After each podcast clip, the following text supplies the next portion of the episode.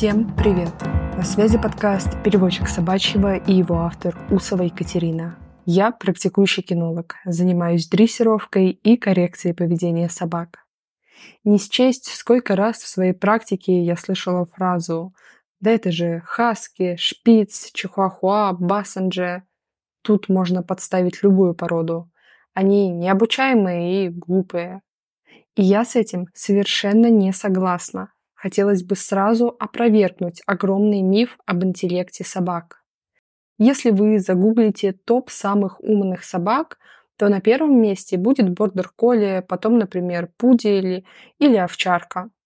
И эти собаки действительно умные и часто легко обучаемые. Но есть одно большое «но». Интеллект бывает разный, и судить об интеллекте собаки по тому, насколько хорошо она выполняет ту или иную команду, неверно. Ведь разные собаки разводились под разные цели.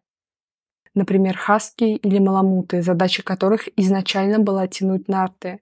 Для этого нужно хорошо ориентироваться в пространстве, слышать своего проводника, моментально исполнять команды по смене маршрута и делать все это, находясь в упряжке еще с пятью-восьмию собаками. Нельзя назвать такую собаку глупой. Или еще таксы. Часто владельцы жалуются на их упрямость. Но ведь эти собаки изначально выводились для охоты в норах. Там они могли долго гнать зверя. И в норе нужно ориентироваться и принимать решения самостоятельно, потому что хозяина там нет. Это занятие тоже требует интеллектуальных способностей. А история породы Бассенджи – это порода собак, которых относят к группе собак-аборигенов. Эти собаки появились благодаря естественному отбору. Изначальное вмешательство человека было минимальным. То есть эти собаки изначально были дикие, которые сами выбрали жить с человеком на взаимовыгодных условиях. И им приходилось выживать самостоятельно, а это дело тоже непростое и требует высокого интеллекта. Но в обучении с ними может быть сложнее, чем с той же овчаркой. И это нормально, потому что интеллект можно измерить в разных параметрах, и где-то овчарка и бордер-колли проигрывает бассенджи или хаски. Помню, в колледже наблюдала за курсовой работой моей одногруппницы. Это была головоломка для собаки стояла большая пластиковая прозрачная коробка. Одна из стенок этой коробки вертелась. Собаке нужно было додуматься, как вертеть эту стенку и получить еду.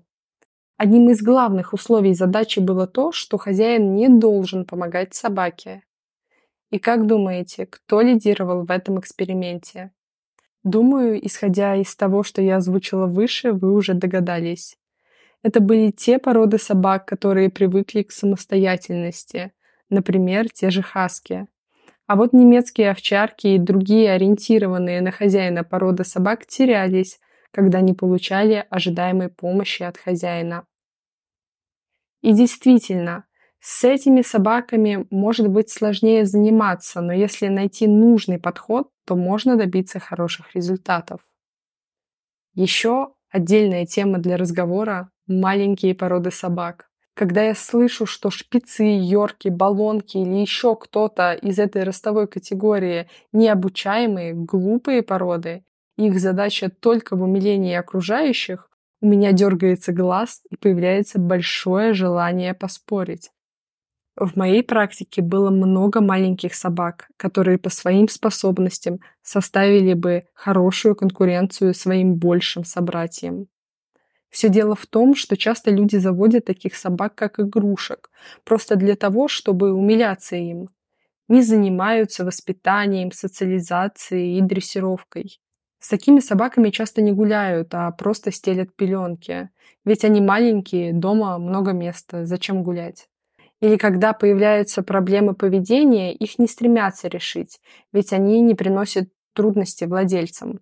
Например, Пищевая агрессия чихуахуа становится поводом записать смешной рилс, как маленькая собачка смешно защищает свою миску, скалится и рычит, если кто-то пытается пройти мимо.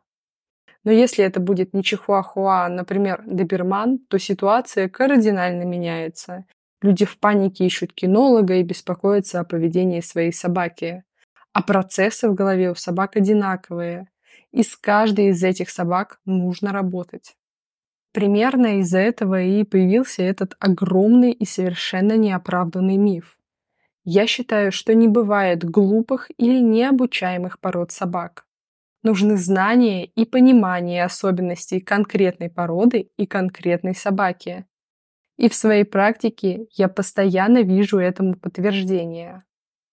Надеюсь, что вы узнали что-то новое из этого выпуска и теперь смотрите на интеллект собак чуть иначе. Записаться ко мне на консультацию можно по ссылке в описании выпуска. Там же вы найдете ссылку на телеграм-канал подкаста, где я выкладываю много интересного о собаках. Я буду очень благодарна вашей оценке и комментариям на той платформе, где вы меня слушаете. На связи был подкаст «Переводчик собачьего». Всем пока. До встречи в следующем выпуске.